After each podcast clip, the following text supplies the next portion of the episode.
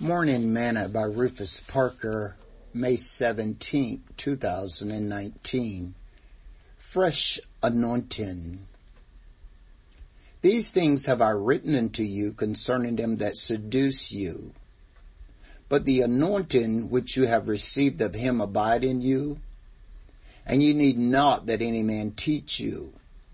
But as the same anointing teach you of all things, and is truth, and is no lie, and even as it have taught you, you shall abide in him.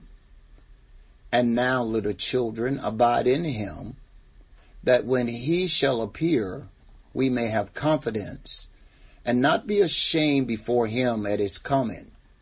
If you know that he is righteous, you know that every one that doeth righteousness is born of him.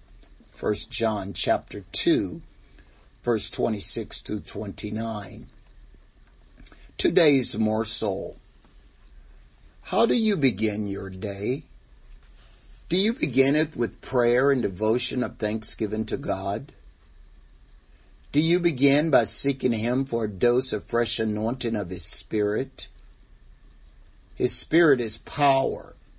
Acts 1 and 8 and Acts 2, 1 through 4.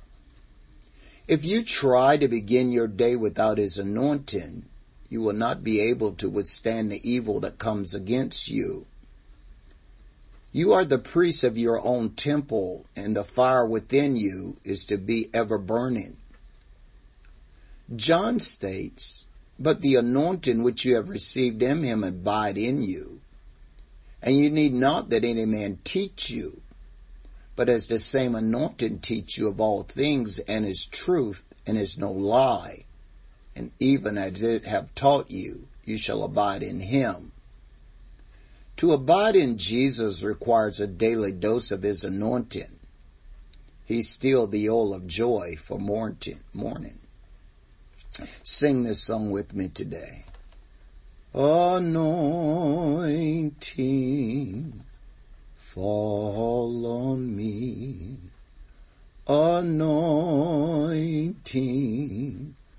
fall on me. Let the power of the Holy Ghost fall on me. Anointing fall on me. Thought for today. He's still the oil of joy for morning.